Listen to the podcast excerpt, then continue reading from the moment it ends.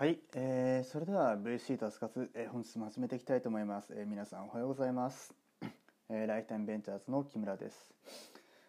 えー、この VC タス活というですね、えー、朝、えー、平日毎朝8時から、えー、と放送しております、えー、クラブハウスポッドキャスト番組なんですけれども、えー、何をやっている番組かというと、えー、普段は、えー、ベンチャーキャピタル、えー、シード VC として活動している、えー、私ライフタイムベンチャーズの木村がえー、普段からですね、まあ、仕事からこういろんなニュースの記事だったりとかブログの記事っていうものを、まあ、リサーチを継続的にしている、えー、ものなんですけども、まあ、その中で、えーまあ、自分自身のこう投資テーマであったりとかあとはそのスタートアップ経営ベンチャー投資に関わるこう、えーまあ、これは参考になったなと思うような、えー、そういった記事について、えー、その内容とともに、えーまあ、どういうふうにそれをえその内容を踏まえた上で自分自身の仕事の中で、え感じている、え感想であったりとか、えというものを、え持っているのかということを、まあ、そうやってお話をする、まあ、シード VC あのベンチャーキャピタルのこうコメント付きで、まあ、直近の注目のニュースであったりとかブログっていうものを、まあ、読めるみたいな感じのそういうですね、ま、あえて言えばそんな感じの番組になっておりますと。で毎週ですねあの平日の毎朝あの8時からあのポッドキャストじゃなくてクラブハウスで、えー、ライブ収録していて、えー、でそこからこう、まあ、ポッドキャストの方に、えー、アーカイブで配信もしているっていうそういう、えー、番組なんですけども、えーと、曜日ごとにテーマが異なってまして、えー、今この収録時点で金曜日、えー、の毎週金曜日はですねえ他の人は若干こう意味合いが違って、えー、テーマがまあベンチャーキャピタルというかまあ、スラッシュこうエコシステムみたいな感じのですね。あの起業家の方をまあ支える仕組みとしてのベンチャーキャピタルだったり、えー、まあ私今本業でもあるこの仕事の中で起きている変化みたいなものについてお話をするという会になっておりまして。で、えー、ズバリその今回ケースになっているのが、えーまあ、組織の大黒柱をあえて引っこ抜き企業を後押ししようというですねタイトルで言われています。え今回これ日経ビジネスさんで連載特集、えされている、えー DNA 会長の難波さんの、えお取り組みっていうものを、えご紹介をしていきたいと思っています。で一言でざっくりと申し上げるとあの DNA さんですねあのもちろんこう、まあえー、まあ、世間的に一番よく知られているのは横浜 DNA ベイスターズみたいなところが、まあ、一番あの印象的かもしれませんけれどもあの、まあ、日本を代表するインターネット IT 企業の一社でもあり、えー、あとはまあ昨今でいうと経団連のあれですかね、えー、幹事というかそういう立場にも就任されたこの難波さん。まさにこう日本における、まあ、IT のっていう文脈でも IT ベンチャーのっていう文脈でもそうですしあとは、えーまあ、本当に、えー、もうそういう言葉が出る前からずっとご活躍の、まあ、女性経営者でもある起業家でもあるという、えー、この難波さんの、えー、考えてらっしゃるですね。今、まあ、この3年ぐらいになるのかな。あと DNA さんって、えー、その私みたいなベンチャーキャピタルの人間特にこう IT とかあのテックの業界に近いところでこういった活動している人間にとってはもうあのよく、えー、慣らし親しんだ活動ではあるんですけど、えー、DNA さん難波さんたちが考える、えー、ベンチャーキャピタルだったりとかその社員の起業に対する考え方っていうものを、えー、取材したのが今回の、えー、記事になっておりますと。なのでまあいわゆるですねこのまあ、日本の大企業、まあ、DNA さんもですねあのもうベンチャーとは言っても上場して久しいそして大きくなって久しい、まあ、大企業でいらっしゃるので、えー、その大企業の中でのあのベンチャー育成の取り組みだったりとか、まあ、社員の方の、え、企業支援の取り組みっていうものを、えー、非常にこう先進的な取り組みをしていらっしゃるので、えー、ぜひ、えー、そのマインドセットも含めて、え、お伝えできればなと思って今回、えー、この記事を取り上げましたと。それでは早速ですね、まあ、ちょっと記事の内容ちょっと全部はですね あのあの読み上げてしまう。全部読み上げると本当にまあそれだけであの濃厚なので あのもしご興味ある方はこの組織の大黒柱をあえて引っこ抜きって多分、えー、Google 等で検索いただけるとあの同じ記事が日経ビジネスのも出てくると思うので詳細はそちらをご覧いただきながらですね、えー、私の方からこうポイントにポイントになっているところっていうのを、えー、ちょっとお話をできればと思っているんですけども、えー、例えばですねえー、まあ一番こうなんか DNA とかこう難波さんたちのアプローチのこう極めて大事なところっていうところで、まあ、一番 大事なポイントはあの、まあ、社員にあのそろそろ起業しないっていうふうに、えー、会社の側から、まあ、もうちょっと言うとその難波さんのようなあの経営陣の側から持ちかける、えー、社員のキャリアパスの一つに公式に、えー、その企業っていうものを位置づけるっていう活動がこの DNA さん難波さんたちがやってらっしゃる多分最大の活動の特徴なんではないかなと思ってまして、えー、一部こうですねここからまあ記事の、内容でいうとですね DNA では2年ほど前から会社が投資する公式なキャリアパスとして独立企業スピンアウトを設けました、えー、もちろんこの制度がなくても独立企業し大活躍している OBOG は多いのですが、えー、それを公式にも後押しさせてもらおうということです、そのためにデライトベンチャーズというですねあの DNA の卒業生だったりとか DNA にいる方が起業することを後押しするベンチャーキャピタルファンドデライトベンチャーズというものも作りましたと。でここからまあ南場さんの言葉の引用になりますけれども、まあ、毎週私自ら南場さん自ら何人かの社員に雑談しないとスラックでメッセージを送ってですね。で時間を合わせて、まあ、ワンオンワンでこう近況、まああのまあ、各 DDA の事業部の中でやってらっしゃるお仕事ですかね、の近況であったりとか、まあ、将来についてのこう雑談をしますと。でそういうことを続けながら、まあ、様子を見て、えーまあ、誰々さんあのそろそろ起業しないと、えー、持ちかけると。えー、いうふうなことをやってまして、えー、でそういうことの中で、まあ、その社員さんが興味を持たれたら、えー、ファンドが運営するインキュベーションセンターで企業プランを練り、えー、良い事業案ができたら独立をしてもらうと。で誰でもが対象なわけではなくていわゆるこう DNA さんの中で仕事ができる人材成果を出している人材が対象なので、まあ、全員を対象にしたものではなくてあの健全なエコひいきがそこに発生しているっていうところがポイントなのかなと。でなのでまさにこうね記事の中でも書かれてますけど、まあ、大活躍中の人材をそのかす、えーまあ、起業しない独立しないとでそのかすので、えー、既存の、まあ、ゲームであったりとかあのメディアで、まあ、いろんな事業があの DNA さんあのあられると思うんですけれども、えー、その既存の事業部の方には、まあ、短期的には恨まれることもあります。かっこ笑いっていうですね。あのこれあの日経ビジネスのインタビューにそのまま載ってるこうあのね、あの原文通りまさに大活躍中の人材をそのかすので既存事業部に短期的には恨めることもあります。かっこ笑いっていうですね。あの非常にこうなんかあの南波さんらしいなというですね。こうなんかあのかっこ笑いでいいんだみたいな感じのところも含めて非常になんかこうあの弾力のあるというかですねこのチャーミングのお人柄があの溢れているなと、えー、思うんですけれどもまあでもその大黒柱を意図的にあの抜くっていうことは DNA さんの創業期からずっとやってきたことでそれで後悔したことが南波さん個人の体験としてはありませんと。で必ず月のリーダーが生まれ組織のみずみずしい動的平衡につながりますそして事業部長も人事のトップも、え本人の意思であれば最終的に本当に気持ちよく送り出してくれるところが DNA のいいところだと感じますと。ファンドが本格的に活動を始めてまだ1年半ですが、えこうして執行役員を含め S 社員がすでに9人えー、外に飛び立ち15以上の事業立ち上げプロジェクトが予備軍として活動しているというところまで今、えーまあ、デライトベンチャーズ DNA の、えー、新規、まあ、新規事業というか独立支援、の活動として進めてらっしゃるとのことですと。で、まあ、なんでこういった活動をしているのかっていうですねあの背景の部分で、えー、また記事の内容に戻りますけれども、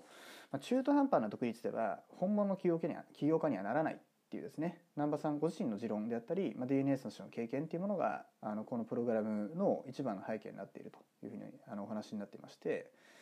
えー、このようにして社員が飛び立つ時に重視をしているのはディライトベンチャーズ以外の VC の出資がつくことを独立の条件とすることが一つでもう一つの条件がその社員がエクイティ、まあ、株式のマジョリティ、まあ、大体75から90%の、えーまあ、株式のシェアをちゃんと持って中途半端な片手間ではなくしっかりと独立をするというその2つを重視をしているということですね。でその時点で上司っていう存在はいなくなって、まあ、自分自身が会社の代表プロジェクトの代表、えー、かつ、まあ、外部から、まあ、デライトベンチャーズデライトベンチャーズ出身もつきますけどデライトベンチャーズ以外の VC もあの入っているので、まあ、それはあのその起業された代表の方がもともとの所属元だった、まあ、DNA であったり、まあ、場合によっては難波さん個人かもしれませんね。にお伺いを立てないようにするっていう意味もありますしあの DNA の側から見た時にもあの他のベンチャーキャピタルがいることを独立の条件にしてるのはあの、えー、他の VC さんも出資してる、えー、それは別に DNA がいるから出資をしてるんじゃなくて、えー、その代表の方起業家の方を信任してその事業を、えー、やり抜いてもらうためにリスクを取って投資をしてくれてる他のベンチャーキャピタルがいるので。えー、そのベンチャーキャピタルの人のためにも、まあ、DNA の方を向いて仕事をしてほしくないし DNA が逆にその企業家の方を振り回すようなことをしてはならないという、えーまあ、相互のガバナンスとか、まあ、自由度も裁量も含めてあと覚悟を決めるも含めてあえてこういう形を必須としているということですと。で、まあ、DNA さんのこの取り組みは、まあ、日本の課題解決に貢献したいって思いもやられている中で、えー、大きいですかと、えー、もちろん企業としての狙いもあって、えー、まず成功したらあの何よりまあ当然ファンドを通して、えー、キャピタルゲインがあるわけですしと、えー、それよりも何よりも DNA グループの表面積って表現されてますけど、まあ、表面積が拡大して、まあ、事業機会の拡大にも結果的につながると考えていますと。えー、一つの星ではなく、えー、仲間と力を合わせて星座として世の中にディライトを届けようという DNA の考え方ですと。でもし独立した社員が失敗したらもしくは大成功してエグジットした時にも、えー、いつでも戻っておいでとチームに誘うことも可能ですと、えー、DNA はもともと中途採用が多く経営会議も中途採用で入社した人が7割を占める、えー、そういう組織。でそこに起業してあの大成功にせよ大失敗にせよそれを経験した人が戻ってくるとより一層豊かな経営陣になっていくでしょうと。えー、ということを、えー、すごくこう、まあ、あの重視してやってらっしゃるということなので、まあ、ある意味こうまあ、すごく優秀な社員の方を、え、育てながらどんどん起業してもらうと。でそれでいて、まあ、まあ問答無用にとかですねなんかその、あのー、頑張りきらないな腰が引けたチャレンジをしてっていう場合とかなんか不誠実なことをやった場合というのはまたその限りじゃないのかもしれませんが、えー、思いっきりチャレンジした結果として、あのー、失敗してしまった時にはあのそれで何かいろんなものを全て失ってしまうわけではないと。そのこと自体がその経験自体が生きるから、まあ、いつでも、まあ、それを言ってこう甘えさせる趣旨は多分ないんだと思うんですけど戻っておいでというふうにこう難波さん自らあのリーダーとして、まあ、DNA として、えー、そういうことを、えー、その起用された元社員の方に対して言えるという、えー、そういうことをやっていくためにやっているという仕組みだということですね。えー、でこういった取り組みをしている中でですね、まあ、最後記事の末尾のところに、えー、出ている話になってるのが、あのまあ、私もこれ知らなかったんですけど、まあ、日本企業全体のことについてコメントをされてまして、えーまあ、シリコンバレーに事務所を置いている外国企業、えー、アメリカ以外の会社っていうものを国別に数えるとなんと日本企業が圧倒的にナンバーワンだそうですと。えー、でスタートアップが次々に生まれるエコシステム何かを学び取りたいという、まあ、日本企業の姿勢が見えます。ただやっと立ち上がろうとしている日本のスタートアップエコシステムにおいて大企業は不可欠な存在として積極的に関与しているかというとそこはまだまだでスタートアップへの人材の大事な供給源となったりスタートアップを経験した人の採用者となったりするなど人の往来を10倍に増やすことでエコシステムの中で重要な役割を果たしてほしいしそれにより大企業自身が得るものも大きいんではないかと感じていますと。ということで、今回の記事自体はあの一旦この辺りですね記事の内容自体は通しさせていただきたいと思うんですけれどもいやね。あのー、すごいですね。としかまあまずは。何よりもこう、うん、本当に尊敬すべき活動というかですね。素晴らしいお活動だなっていうのがもう、あのー、その一言に私の感想としてはもうそれに尽きるんですけれども。何、えー、て言うんですかね、えーまあ、核があるべきというかその、まあ、私自身もまあ普段、まあ、基本的にはプレシードシードステージの VC なので、えーまあ、どこの企業とか組織のご出身者かってことは、まあ、あまり関係なくその起業家の方がどんな方で、えー、どんなことをされたいのかっていうところでこう人ドリブンに、えー、投資だったりを決めて支援をしていくっていうそういうスタイルでライフタイムベンチャーズはプレシード VC として、えー、やらせていただいてるんですけどもあのそういう、えー、活動をしている中でもやっぱりこうこの日本という国でですねこのベンチャーキャピタルって仕事をしているとあの、まあ、大変ありがたいことにあのやっぱり大手の事業会社さんからのご相談だったりとかあのまあそれはなんかベンチャー企業との連携をしたいとか、まあ、それで新規事業領域イノベーションオープンイノベーションやっていきたいっていうものもあるんですけどその中でなんかこうセットでですねこう大企業の社員の方とそのベン、まあ、が、まあ、ベンチャーで働くとかみたいな感じのそういうご相談を結構よく受けるんですよね。で場合によってはなんかそれがあのいわゆるベンチャースタートアップ企業に対して、えー、出向をして、まあ、ベンチャーをまあ体験するみたいなでその体験自体をこう元の組織に戻ってきて生かしていただくみたいな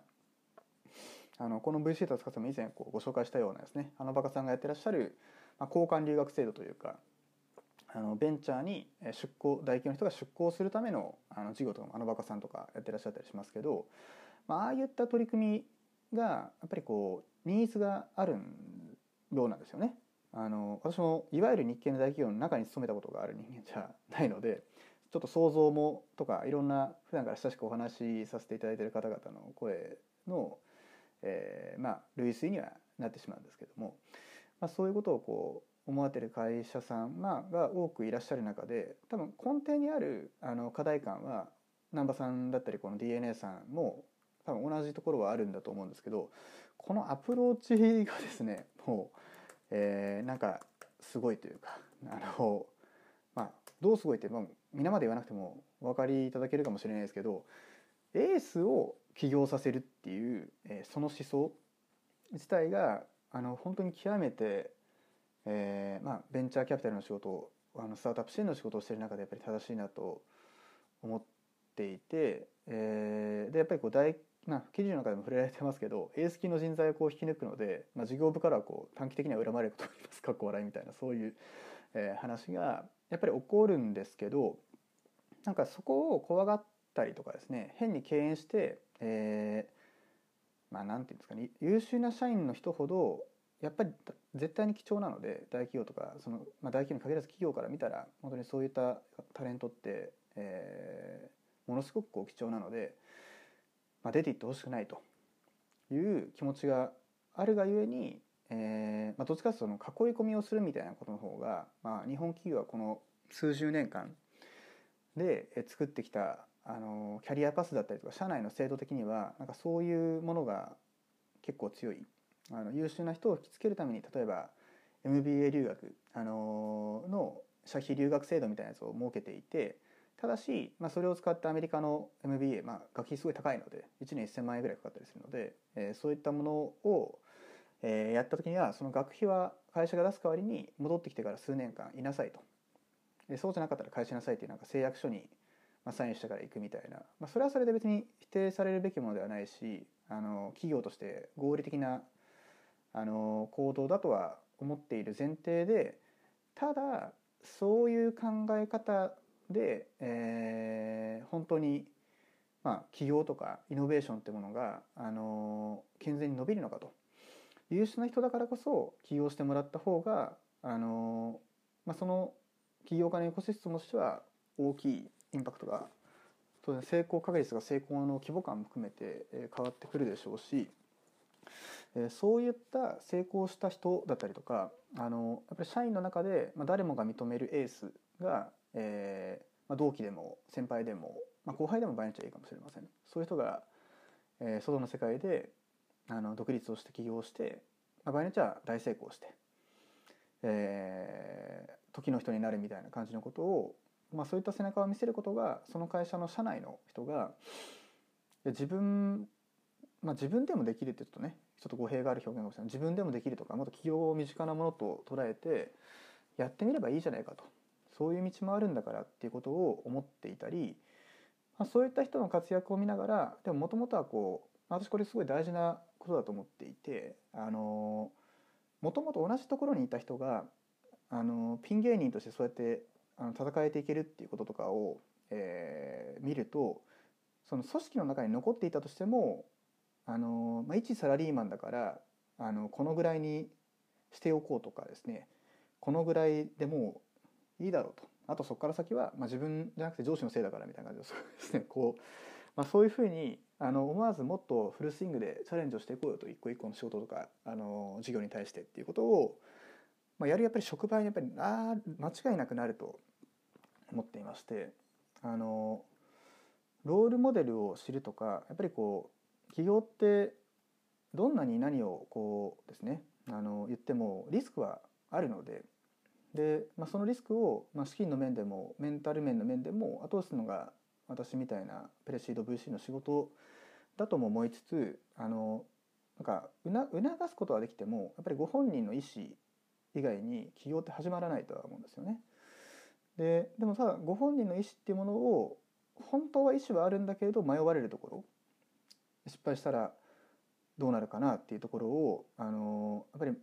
何も考えずに進められる人は多分今でも起業してらっしゃると思うんですけど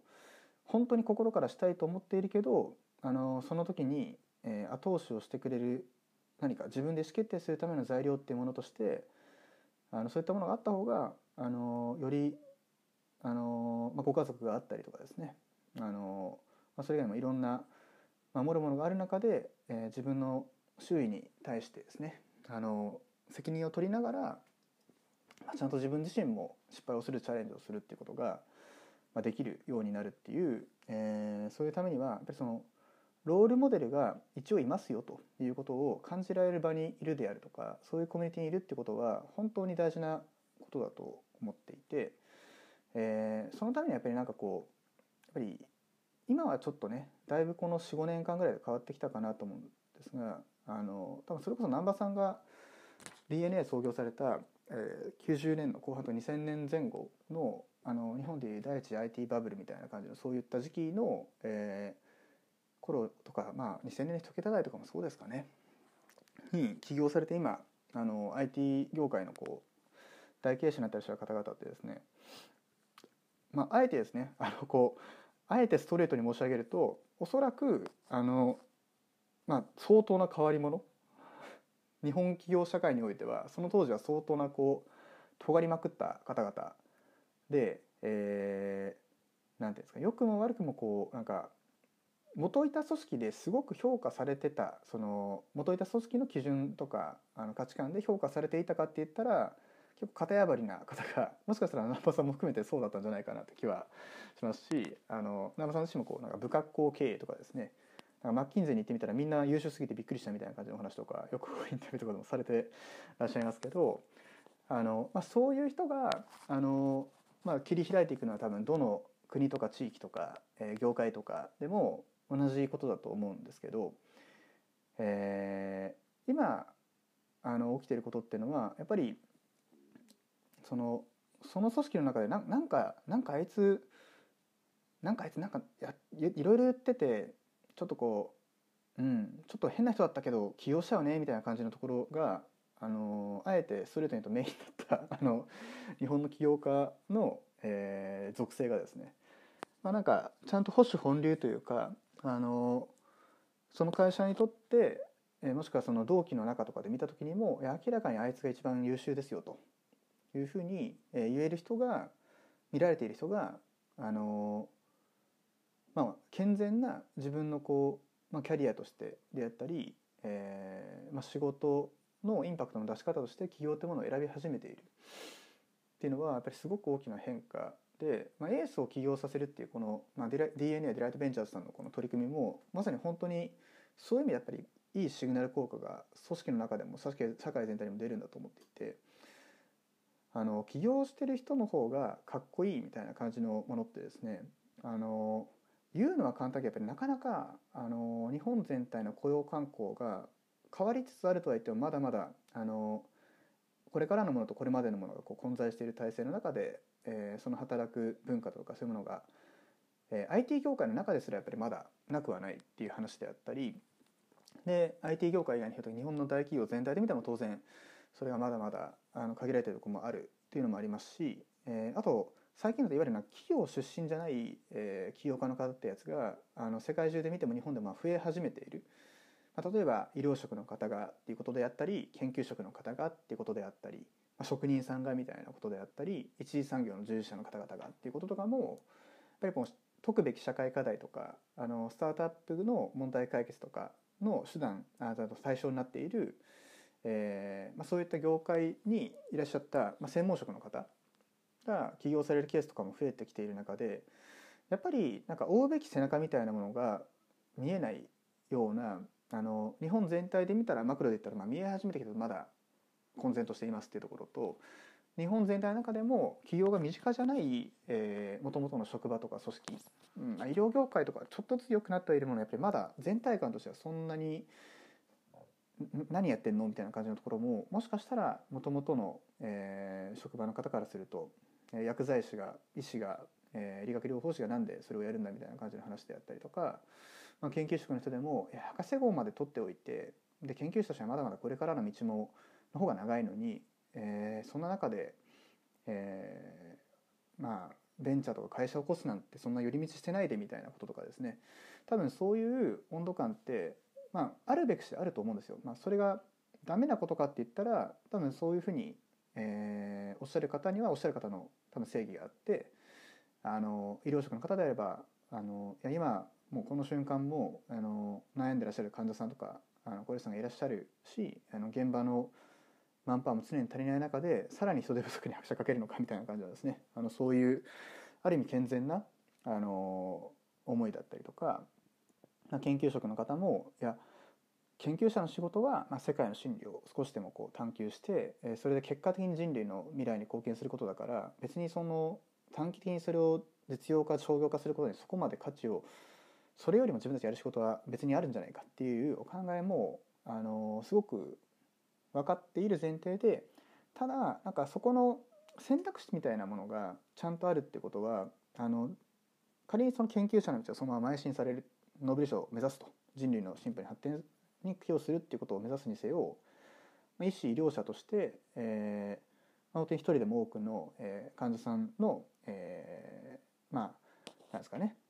えー、健康とか尊厳を守るっていうそういうことを、えー、やるために活動されるっていう